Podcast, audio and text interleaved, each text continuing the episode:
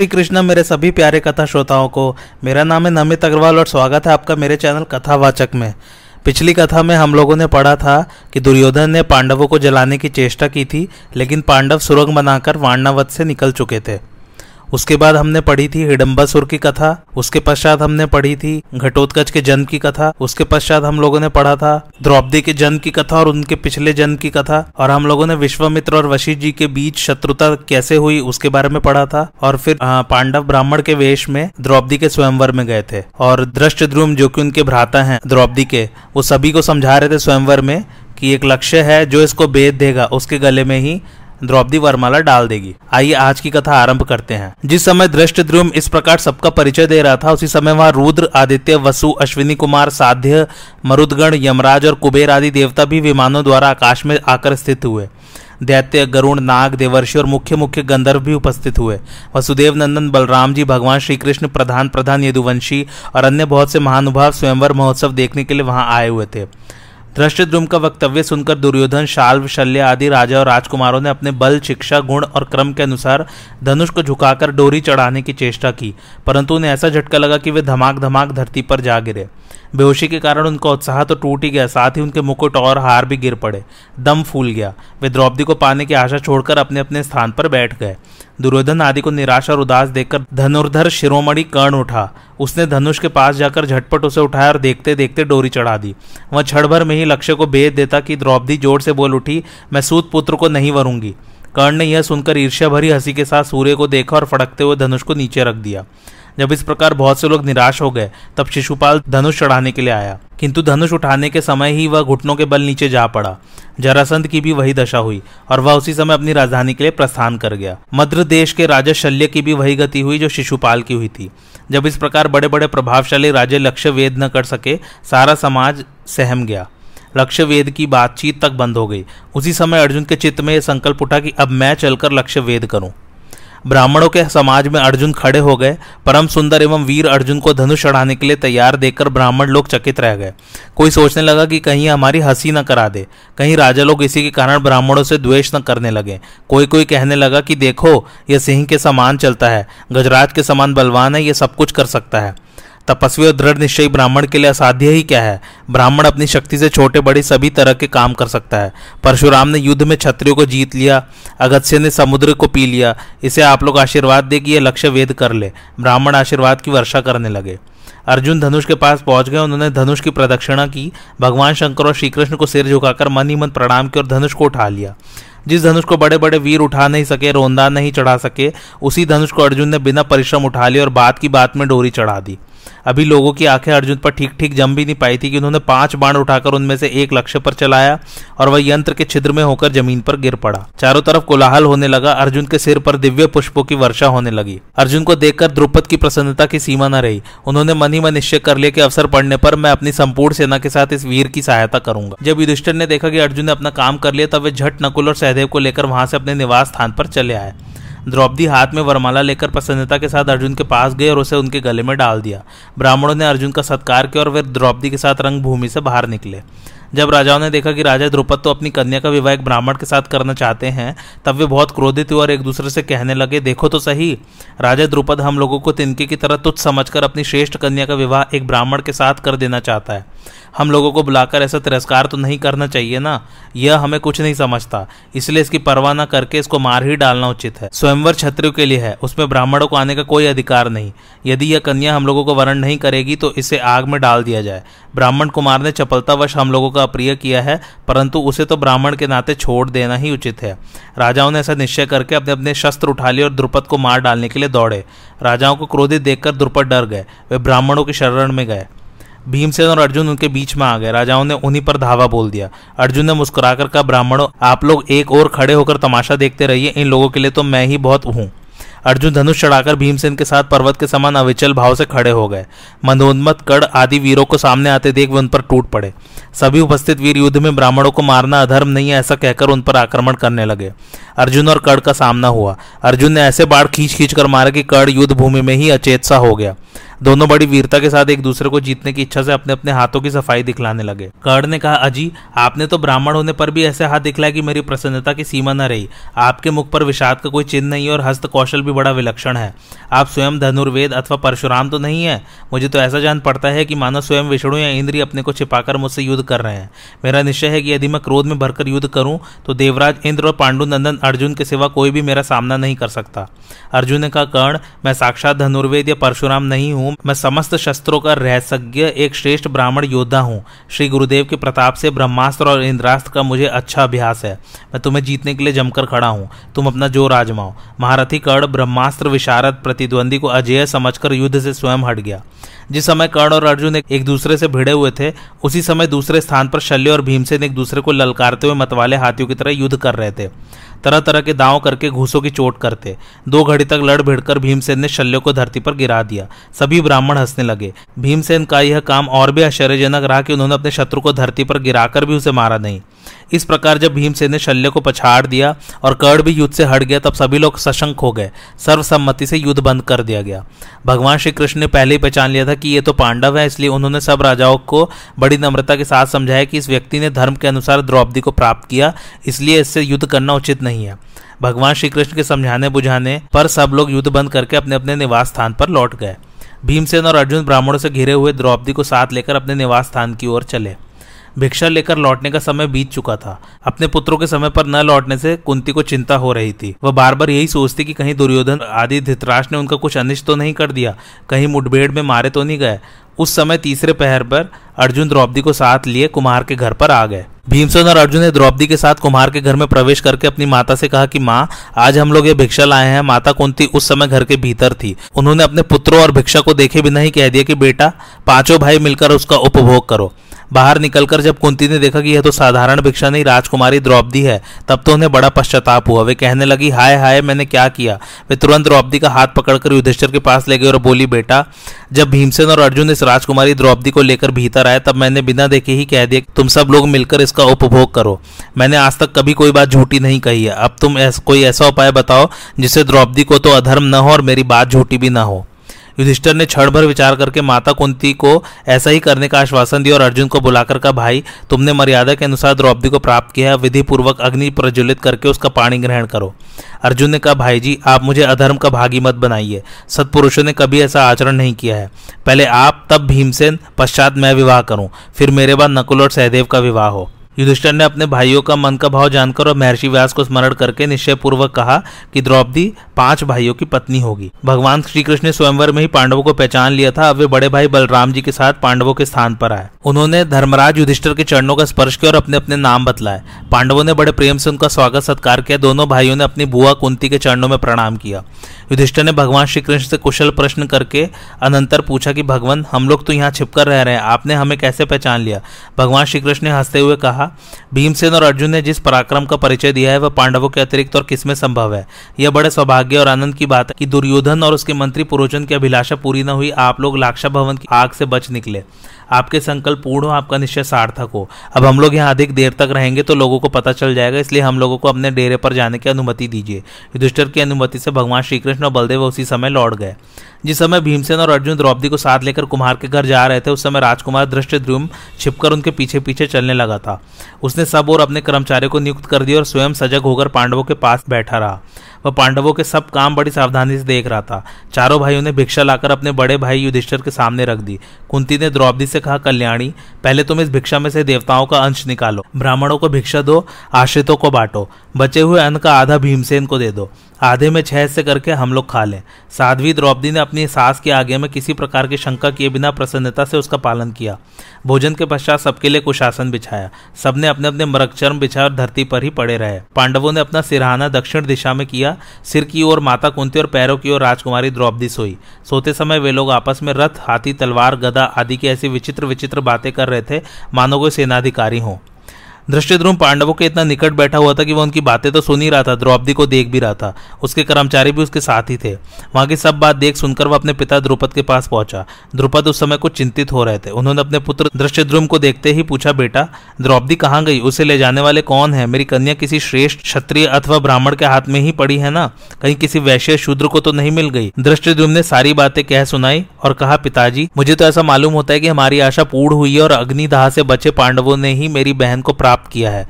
दृष्टिद्रुम की बात से राजा द्रुपद को बड़ी प्रसन्नता हुई। उन्होंने तुरंत उनका परिचय प्राप्त करने के लिए अपने पुरोहित को भेजा। पुरोहित ने पांडवों के पास जाकर कहा कि आप लोग चिरंजीवी हो। पंचाल राज महात्मा द्रुपद ने आशीर्वाद पूर्वक आप लोगों का परिचय जानना चाहा है। युधिष्ठर ने कहा, भगवान, राजा द्रुपद ने स्वयंवर करके अपनी पुत्री का विवाह करने का निश्चय किया था। वह क्षत्रिय धर्म के अनुकूल ही था। अब राजा द्रुपद को पछताने की कोई आवश्यकता नहीं है। जिस समय धर्मराज युधिष्ठर इस प्रकार कह रहे थे, उसी समय राजा द्रुपद के दरबार से दूसरा मनुष्य वहाँ आया। उसने धर्मराज युधिष्ठर से कहा कि महाराज द्रुपद ने आप लोगों के लिए भोजन के लिए रसोई तैयार करा ली है। आप लोग नित्य कर्म से निवृत्त होकर राजकुमारी कृष्णा के साथ वहाँ चलिए। सुंदर घोड़ों से जुते हुए रथ आप लोगों के लिए खड़े हैं। धर्मराज युधिष्ठिर ने माता कुंती और द्रौपदी को एक रथ में बिठाया और पाँचों भाई पाँच विशाल रथों में बैठकर राजभवन के लिए रवाना हुए। राजा द्रुपद ने पांडवों की प्रवृत्ति की परीक्षा लेने के लिए राजमहल को अनेक वस्तुओं से सजा दिया था। फल, फूल, आसन, गाय रसियाँ बीज आदि वस्तुओं से एक और सजाई गई। दूसरी कक्षा में शिल्प कला के काम में आने वाले औज़ार रखे गए थे। तरह तरह के खिलौने एक और, दूसरी ओर ढाल, तलवार, घोड़े, रथ, कवच, धनुष बाढ़ शक्ति और भुषुंडी आदि युद्ध की सामग्री शोभायमान थी। उत्तम उत्तम वस्त्र, आभूषण, अन्य कक्षा में शोभा पा रहे थे। जिस समय पांडवों के रथ वहाँ पहुँचे, माता कुंती और राजकुमारी द्रौपदी तो निवास में चली गई। ऊँचे ऊँचे और बहुमूल्य राजोचित आसन लगाए गए थे। उन पर पांडव बिना किसी हिचक के जाकर बैठ गए। दास दासी सोने के बर्तनों में बड़ी सज धज के साथ सुंदर सुंदर भोजन परोसने लगे और उन लोगों ने उचित रीति से सबको ग्रहण किया।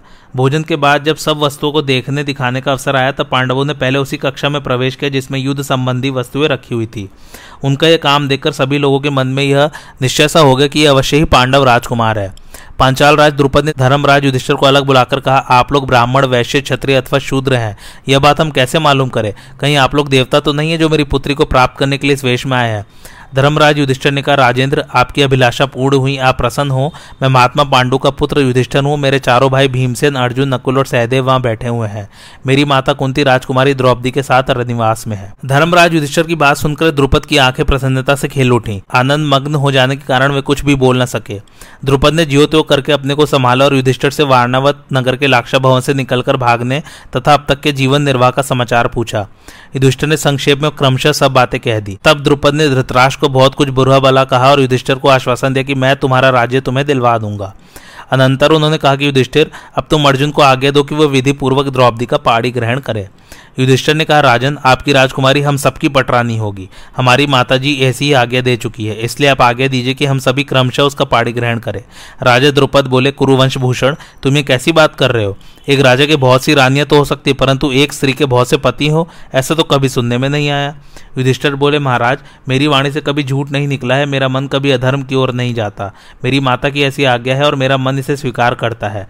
द्रुपद ने कहा, अच्छी बात है, पहले तुम तुम्हारी माता और दृष्टि सब मिलकर कर्तव्य का निर्णय करें और फिर बतलावें। उसके अनुसार जो कुछ करना होगा, कल किया जाएगा। सब लोग इकट्ठे होकर विचार करने लगे। उसी समय भगवान वेदव्यास अचानक आ गए। कुशल समाचार निवेदन करने के बाद राजा द्रुपद ने भगवान वेद व्यास से प्रश्न किया, भगवान, एक ही स्त्री के अनेक पुरुषों की धर्मपत्नी किस प्रकार हो सकती है? आप कृपा करके मेरा धर्म संकट दूर कीजिए। व्यास जी ने कहा, राजन, एक स्त्री के अनेक पति हो यह बात लोकाचार और वेद के विरुद्ध है।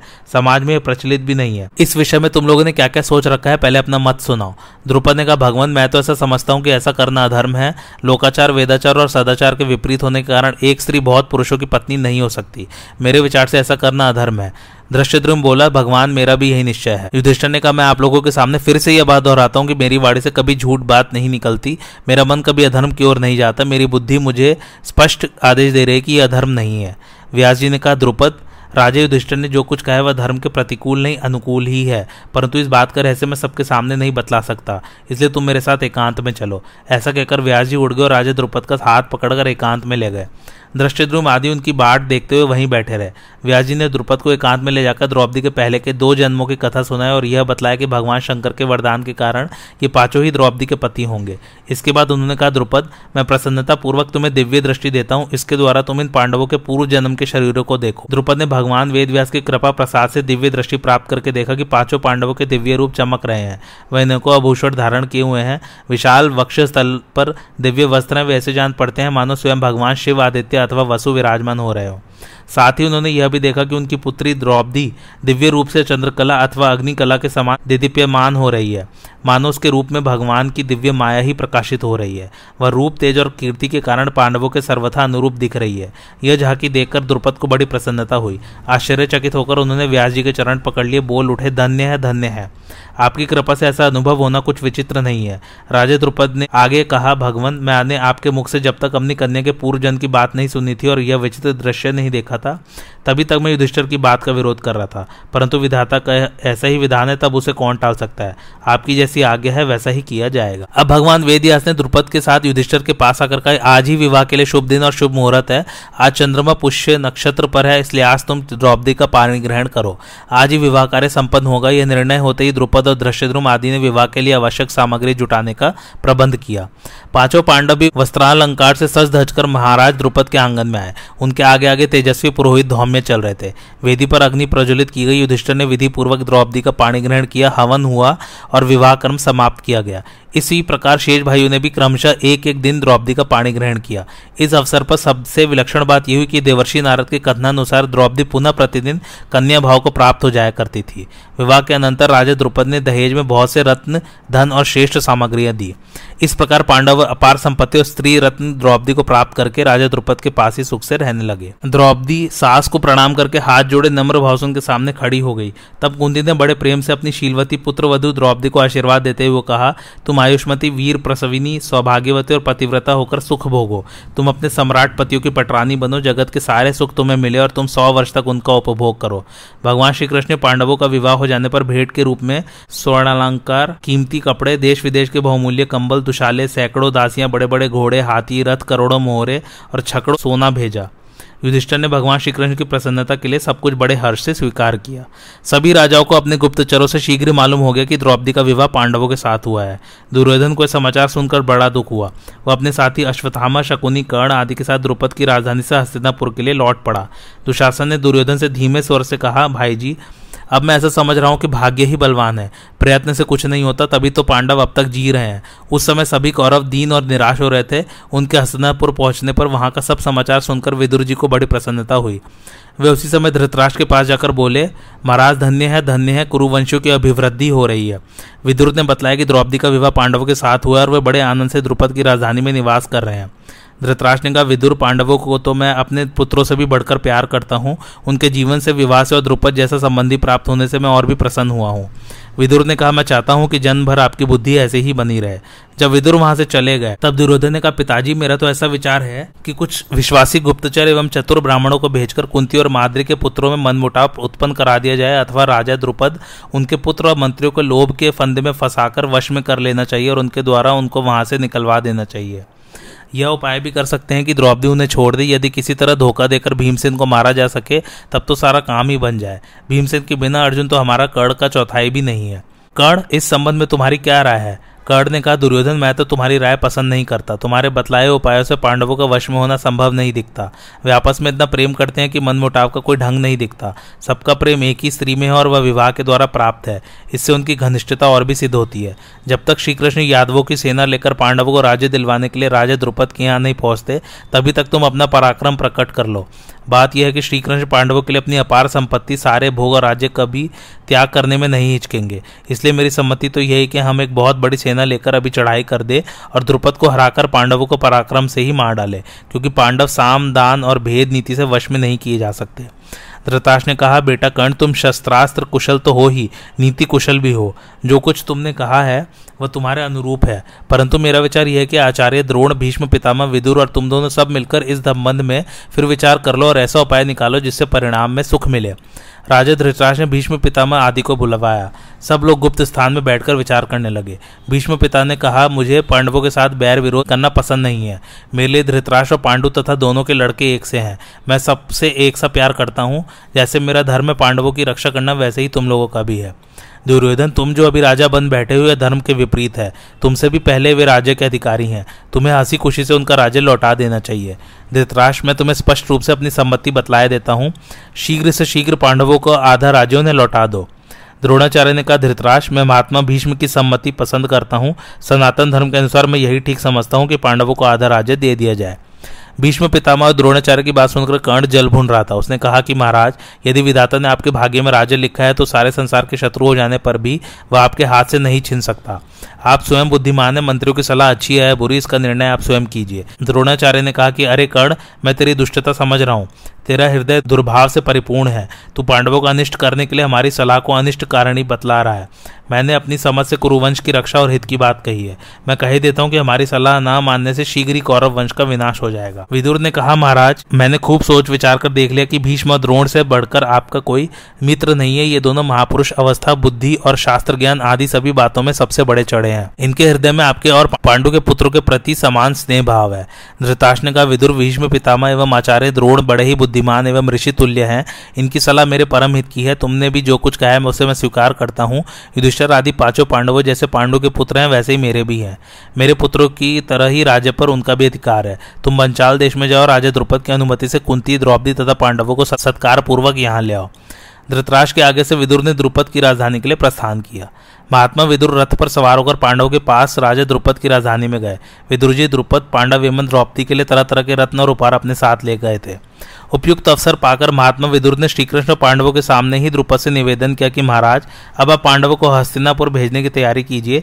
सभी कुरुवंशी पांडवों को देखने के लिए उत्कंठित हो रहे हैं। नारिया नववधु द्रौपदी को देखने के लिए ललायत है। पांडवों को भी अपने देश से चले बहुत दिन हो गए हैं ये भी वहाँ जाने के लिए उत्सुक होंगे। आप अब इन लोगों को वहाँ जाने की आज्ञा दें। आपसे आज्ञा प्राप्त होते ही मैं वहाँ संदेश भेज दूँगा कि पांडव लोग अपनी माता कुंती और नव वधु द्रौपदी के साथ आनंद पूर्वक हस्तिनापुर के लिए प्रस्थान कर रहे हैं। इस प्रकार सलाह करके पांडव राजा द्रुपद से विदा हुए और भगवान श्री कृष्ण महात्मा विदुर, कुंती तथा द्रौपदी के साथ हस्तिनापुर पहुँच गए।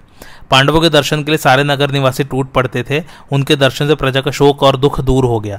पांडवों ने राजसभा में जाकर राजा धृतराज, भीष्म, पितामह और समस्त पूज्य पुरुषों के चरणों में प्रणाम किया। उनके आगे से भोजन, विश्राम करने के अनंतर बुलवाने पर वे फिर राजसभा में गए। धृतराज ने कहा, युधिष्ठर, तुम अपने भाइयों के साथ सावधानी से मेरी बात सुनो। अब तुम लोगों का दुर्योधन आदि के साथ किसी तरह का झगड़ा और मन मुटाव न हो, इसलिए तुम आधा राज्य लेकर खांडव प्रस्थ में अपनी राजधानी बना लो और वहीं रहो। वहाँ तुम्हें किसी का कोई भय नहीं है, क्योंकि जैसे इंद्र देवताओं की रक्षा करते हैं, वैसे ही अर्जुन तुम लोगों की रक्षा करेगा। पांडवों ने राजा धृतराज की बात स्वीकार कर उनके चरणों में प्रणाम करके खांडव प्रस्थ में रहने लगे। व्यास आदि महर्षियों ने शुभ मुहूर्त में धरती नापकर शास्त्र विधि के अनुसार राजभवन की नींव डलवाई। थोड़े ही दिनों में वह तैयार होकर स्वर्ग के समान दिखाई देने लगा। युधिष्ठिर ने अपने बसाए हुए नगर का नाम इंद्रप्रस्थ रखा। नगर के चारों ओर समुद्र के समान गहरी खाई और आकाश को छूने वाली चार दीवारी बनाई गई थी। बड़े बड़े फाटक ऊँचे ऊँचे महल दूर से ही दिख पड़ते थे। स्थान स्थान पर अस्त्र शिक्षा के अखाड़े बने हुए थे। पहरे का बड़ा कड़ा प्रबंध था। बर्छियाँ तो बंदूकें और अन्य अन्य युद्ध संबंधी यंत्र स्थान स्थान पर लगाए हुए थे। सड़कें चौड़ी, सीधी और स्वच्छ थी। नगर तैयार होते विभिन्न भाषाओं के जानकार, ब्राह्मण, सेठ, साहूकार, कारीगर और गोड़ीजन आ, आकर बसने लगे। बड़े बड़े उद्यान, उपवन हरे भरे फल पुष्पों से, लदे वृक्षों से परिपूर्ण हो रहे थे। नगर की बनावट और प्रजा की उत्मत्ता से पांडवों को बड़ी प्रसन्नता हुई। उनका आधा राज्य मिल गया, नगर बस गया, दिनों दिन उन्नति होने लगी। जब पांडव बेखटके होकर राज्य भोग करने लगे, तब भगवान श्रीकृष्ण और बलराम उनसे अनुमति लेकर द्वारका चले गए। महातेजस्वी, सत्यवादी, धर्मराज, युधिष्ठर अपनी पत्नी द्रौपदी के साथ इंद्रप्रस्थ में सुखपूर्वक रहकर भाइयों की सहायता से संपूर्ण प्रजा का पालन करने लगे। सारे शत्रु उनके वश में हो गए। धर्म और सदाचार का पालन करने के कारण उनके आनंद में किसी प्रकार की कमी न थी। एक दिन की बात है, सभी पांडव राजसभा में बहुमूल्य आसनों पर बैठे हुए राजकाज कर रहे थे। उसी समय स्वेच्छा से विचरते हुए देवर्षि नारद वहाँ पहुँचे। युधिष्ठर ने अपने आसन से उठकर उनका स्वागत किया और उन्हें बैठने के लिए श्रेष्ठ आसन शासन दिया। देवर्षि नारद की विधि पूर्वक पूजा की गई। देवर्षि नारद ने पांडवों को एकांत में बुलाकर कहा, वीर पांडवों, यशस्विनी, द्रौपदी, तुम पाँचों भाइयों की एकमात्र धर्म पत्नी है, इसलिए तुम लोगों को कुछ ऐसा नियम बना लेना चाहिए, जिससे आपस में किसी प्रकार का झगड़ा बखेड़ा न खड़ा हो। प्राचीन समय की बात है, असुर वंश में सुंद और उपसुंद नाम के दो भाई हो गए हैं। उनमें इतनी घनिष्ठता थी कि उन पर कोई हमला नहीं कर सकता था। वे एक साथ राज्य करते, एक साथ सोते जागते थे और एक साथ ही खाते पीते थे। परंतु वे दोनों तिलोत्तमा नाम की एक ही स्त्री पर रीझ गए और एक दूसरे के प्राणों के ग्राहक बन गए। युधिष्ठर के विस्तार से पूछने पर देवर्षि नारद ने सुंद और उपसुंद की कथा प्रारंभ की। उन्होंने कहा कि हिरण्य कश्यप के वंश में निकुंभ नाम का एक महाबली और प्रतापी दैत्य था। उसके दो पुत्र थे, सुंद और उपसुंद। दोनों बड़े शक्तिशाली, पराक्रमी, क्रूर और दैत्यों के सरदार थे। एक के बिना दूसरा न तो कहीं जाता और न कुछ खाता पीता था। वे एक प्राण, दो देह थे। उन्होंने त्रिलोकी को जीतने की इच्छा से विधि पूर्वक दीक्षा ग्रहण करके विंध्याचल पर तपस्या प्रारंभ की। वे भूखे और पैसे रहकर जटा वलकल धारण किए हुए केवल हवा पीकर तपस्या करने लगे। उनके शरीर पर मिट्टी का ढेर लग गया, केवल एक अंगूठे के बल पर खड़े होकर दोनों हाथ ऊपर उठाए, वे सूर्य की ओर एकटक निहारते रहते। बहुत दिनों तक ऐसी तपस्या करने से विंध्य पर्वत भी प्रभावित हो गया। उनकी तपस्या का फल देने के लिए स्वयं ब्रह्मा जी प्रकट हुए और उनसे वर मांगने को कहा। सुंद उपसुंद ने ब्रह्मा जी को देख हाथ जोड़कर कहा, प्रभु, यदि आप हमारी तपस्या से प्रसन्न है और हमें वर देना चाहते हैं तो ऐसी कृपा कीजिए कि हम दोनों श्रेष्ठ मायावी अस्त्र शस्त्रों के जानकार, स्वेच्छानुसार रूप बदलने वाले, बलवान एवं अमर हो जाएँ। ब्रह्मा जी ने कहा, अमर होना तो देवताओं की विशेषता है, तुम्हारी तपस्या के यह उद्देश्य भी नहीं था।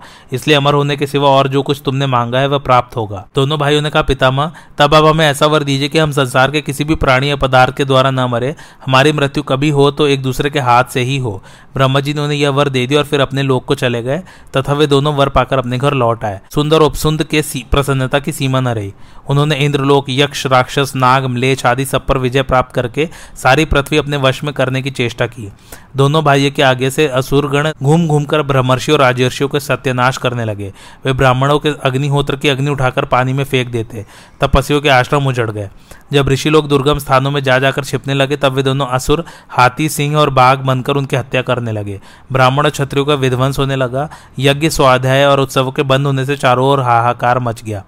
संस्कारों का लोप होने लगा और हड्डियों का ढेर लग जाने से पृथ्वी भयंकर हो गई। इस भयानक हत्याकांड को देखकर जितेंद्र, ऋषि मुनि और महात्माओं को बड़ा कष्ट हुआ। सब मिलकर ब्रह्मलोक में गए। महर्षि और देवताओं ने बड़ी नम्रता के साथ ब्रह्मा जी के सामने निवेदन किया कि सुंद एवं उपसुंद ने प्रजा को किस प्रकार चौपट किया और कितने निष्ठुर कर्म किए हैं। ब्रह्मा जी ने क्षण सोचकर विश्वकर्मा को बुलाया और कहा कि तुम एक ऐसी अनुपम सुंदरी स्त्री बनाओ जो सभी को लुभा ले। विश्वकर्मा जी ने बहुत सोच विचार कर एक त्रिलोक सुंदरी अप्सरा का निर्माण किया। संसार के श्रेष्ठ रत्नों का तिल तिल भर अंश लेकर उसका एक एक अंग बनाया गया था। इसलिए ब्रह्मा जी ने उस सुंदरी का नाम तिलोतमा रखा। तिलोतमा ने ब्रह्मा जी के सामने हाथ जोड़कर पूछा कि, भगवान, मुझे क्या आ गया है? ब्रह्मा जी ने कहा तिलोतमे तुम सुंद और उपसुंद के पास जाओ और अपने मनोहर रूप से उन्हें लुभा लो। तुम्हारी सुंदरता और कौशल से उनमें फूट पड़ जाए ऐसा उपाय करो। तिलोतमा ने ब्रह्मा जी के आगे स्वीकार करके प्रणाम किया और सब देवताओं की प्रदक्षिणा की। इधर दोनों दैत्य पृथ्वी पर विजय प्राप्त करके निश्चिंत भाव से निष्कंटक राज्य करने लगे। एक दिन दोनों भाई विद्याचल की रंग बिरंगे पुष्पों से लदे सुगंधि में लता वृक्षों की झुरमुट में आमोद प्रमोद कर रहे थे।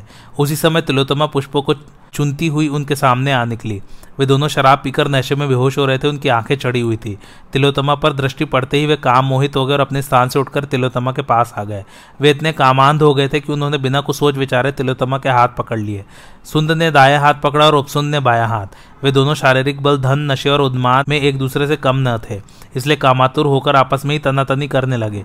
सुंदर ने कहा, अरे, यह तो मेरी पत्नी है, तेरी भाभी लगती है। उपसुंद ने कहा, यह तो मेरी पत्नी है, तुम्हारी पुत्र वधु के समान है। दोनों ही अपनी अपनी बात पर अकड़ गए और तेरी नहीं, मेरी कहकर झगड़ा करने लगे। क्रोध के आवेग में दोनों अपने स्नेह और सौहार्द को भूल गए। गदाए उठे और पहले मैंने इसका हाथ पकड़ा है, पहले मैंने इसका हाथ पकड़ा है, ऐसा कहते हुए दोनों एक दूसरे पर टूट पड़े। दोनों के शरीर खून से लथपथ हो गए, कुछ ही क्षणों में दोनों भयंकर असुर पृथ्वी पर गिरते हुए दिखाई पड़े। उनकी यह दशा देखकर उनके साथी स्त्री पुरुष पाताल में भाग गए। देवता, महर्षि और स्वयं ब्रह्मा जी ने तिलोतमा की प्रशंसा की और उसे यह वर दिया कि किसी भी मनुष्य की दृष्टि तुझ पर अधिक देर तक नहीं टिक सकेगी। इंद्र को राज्य मिला, संसार की व्यवस्था ठीक हो गई ब्रह्मा जी अपने लोक को चले गए। देवर्षि नारद की बात सुनकर पांडवों ने उनका अनुमोदन किया और उसके सामने प्रतिज्ञा की कि एक नियमित समय तक हर एक भाई के पास द्रौपदी रहेगी। जब एक भाई द्रौपदी के साथ एकांत में होगा, तब दूसरा भाई वहाँ न जाएगा। यदि कोई भाई वहाँ जाकर द्रौपदी के एकांतवास को देख लेगा तो उसे ब्रह्मचारी होकर बारह वर्ष तक वन में रहना पड़ेगा। पांडवों के नियम कर लेने पर नाराजी प्रसन्नता के साथ वहाँ से चले गए। यही कारण है कि पांडवों में द्रौपदी के कारण किसी प्रकार की फूट नहीं पड़ सकी। पांडव लोग ऐसा नियम बनाकर वहाँ रहने लगे। उन्होंने अपने शारीरिक बल और अस्त्र कौशल से एक एक करके राजाओं को वश में कर लिया। द्रौपदी सभी के अनुकूल रहती। एक दिन की बात है, लुटोरों ने किसी ब्राह्मण की गाय लूट ली और उन्हें लेकर भागने लगे। ब्राह्मण को बड़ा क्रोध है और वह इंद्रप्रस्थ में आकर पांडवों के सामने करुण क्रंदन करने लगा। ब्राह्मण ने कहा कि पांडव, तुम्हारे राज्य में दुष्ट आत्मा और क्षुद्र लुटेरे मेरी गाय छीनकर बलपूर्वक लिए जा रहे हैं। तुम दौड़कर इन्हें बचाओ। जो राजा प्रजा से कर लेकर भी उसकी रक्षा का प्रबंध नहीं करता, वह निसंदेह पापी है। अर्जुन ने ब्राह्मण का करुण क्रंदन सुनकर उन्हें ढांडस बंधाया, परंतु उनके सामने अड़चन यह थी कि जिस घर में राजा युधिष्ठिर द्रौपदी के साथ बैठे हुए थे, उसी घर में उनके अस्त्र शस्त्र थे। नियमानुसार अर्जुन उस घर में नहीं जा सकते थे। एक और कौटुंबिक नियम, दूसरी ओर ब्राह्मण की करुण पुकार। अर्जुन बड़े असमंजस में पड़ गए। उन्होंने सोचा कि ब्राह्मण का गोधन लौटाकर आँसू पोछना मेरा निश्चित कर्तव्य है। यदि मैं इसकी उपेक्षा कर दूँगा तो राजों को अधर्म होगा। हम लोगों की निंदा होगी और पाप भी लगेगा। दूसरी ओर प्रतिज्ञा भंग करने से भी पाप लगेगा। वन में जाना पड़ेगा। अच्छी बात है। मैं ब्राह्मण की रक्षा करूँगा, कोई रुकावट हो तो रहे। नियम भंग के कारण कितना भी कठिन प्रायश्चित क्यों न करना पड़े, चाहे प्राण ही क्यों न चल जाए, इस दीन ब्राह्मण के गोधन की रक्षा करना मेरा धर्म है और वह मेरे जीवन की रक्षा से भी अधिक महत्वपूर्ण है। अर्जुन राजे युधिष्ठिर के घर में निसंकोच चले गए। राजे से अनुमति लेकर धनुष उठाए और आकर ब्राह्मण से बोले, ब्राह्मण देवता, जल्दी चलो, अभी वे दुष्ट अधिक दूर नहीं गए हैं। थोड़ी देर में अर्जुन ने बाणों की बौछार से लुटेरों को मारकर गाय ब्राह्मण को सौंप दी। आज की कथा यही समाप्त होती है। कैसी लगी आप लोगों को मेरी कथा, मुझे कमेंट करके ज़रूर बताइए और मेरे चैनल कथावाचक को लाइक, शेयर और सब्सक्राइब ज़रूर कीजिए। थैंक्स फॉर वॉचिंग धन्यवाद।